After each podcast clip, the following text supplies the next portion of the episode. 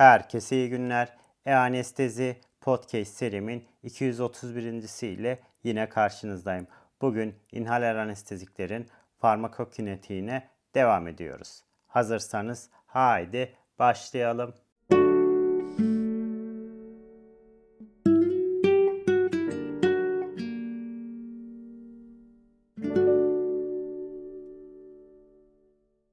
Herkese iyi günler. E-Anestezi Podcast serimin 231. ile yine karşınızdayım. Bugün inhaler anesteziklerin farmakokinetiğine devam ediyoruz.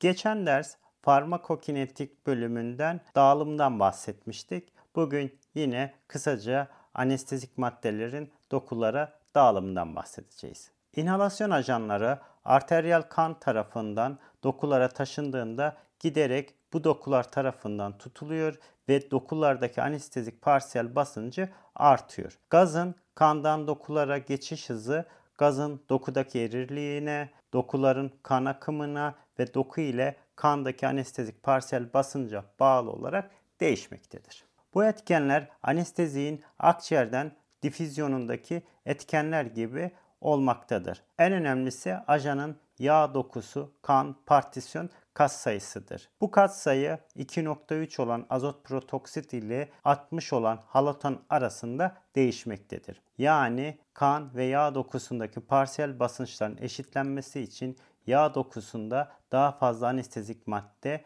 ne gibi 60 kat fazla halotan bulunması gibi. Yağ dokusunun bu çok büyük anestezik madde tutma kapasitesinin klinik önemi bulunmaktadır. Verilerin anestezik maddenin büyük bir kısmının yağ dokusuna geçmesi hem anestezinin derinleşmesini hem de uyanmayı geciktirmesine neden olmaktadır. Ancak yağ dokusunun perfüzyonunun az olması nedeniyle yağ dokusu tarafından tutulması yavaş olmaktadır. Dokuların erirlik ve kan akımı açısından 4 gruba ayırmıştık. Bunlardan damardan zengin olan grubun vücut yüzde ağırlığının %10'unu oluşturuyor. Kardiyak output'un ise bu yaklaşık %75'ini almaktadır. Perfüzyonu ise 75'tir.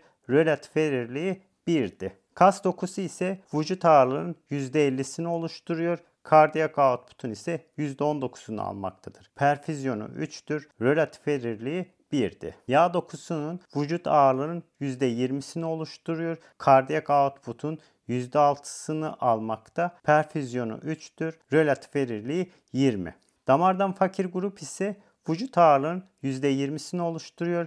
Kardiyak output'un %0'ını alıyor. Perfüzyonu 0, relatif erirlik 0. Damardan zengin grup beyin, kalp, karaciğer, böbrek ve endokrin organlardı. İlk etapta anestezik maddeyi alan organlar bunlardı.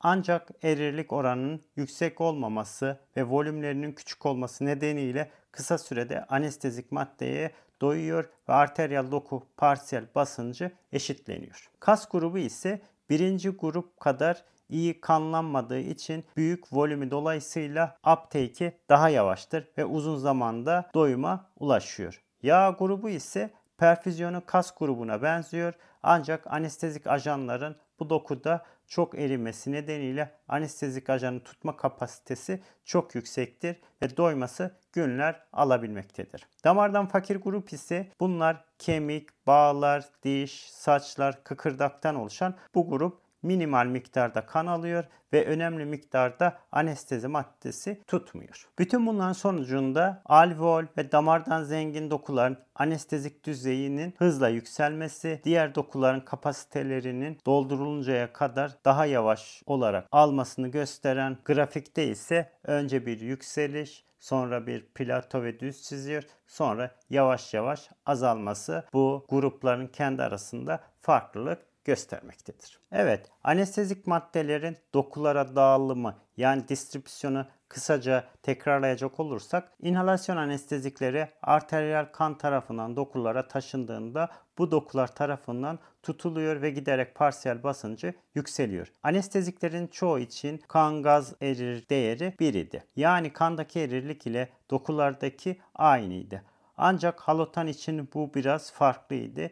Beyin ve kaslardaki erilik ise kandakinden 3 kat daha fazlaydı. Yani bu organların kandan halotan çekilme kapasitesi fazla. Burada yağ dokusunun da özel bir önemi var dedik. Adipoz doku kalp doku volümünün küçük bir yüzdesini almasına rağmen inhalasyon anesteziklerin kanda erirliğinin yüksek olması nedeniyle dolaşımdan fazla miktarda inhalasyon ajanı çekebilme potansiyel bir depo görevi gördüğünü söylemiştik. Yağ, kan, partisyon kas sayısı olarak kabul edilen azotun 2.3 iken halotanın bunun 60 dedik ve bu ikisi arasında değer almaktaydı. Bir inhalasyon ajanının alımı daha yüksek konsantrasyonda verilen bir başka ajan tarafından hızlandırılabiliyor. Bu ikinci gaz etkisi olarak bilinen bu durum yüksek konsantrasyonda kullanılan azot ve halotan anestezisinde oldukça önemli bir rol oynuyor. Ayrıca inspire edilen gaz yoğunluğunun yüksek olmasının hızla kana geçerek akciğerlere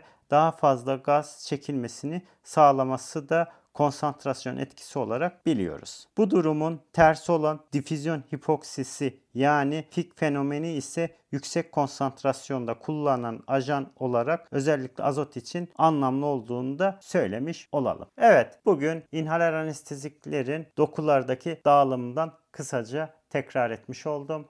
Bugün anlatacaklarım bu kadar. Beni dinlediğiniz için teşekkür ediyorum. İyi günler.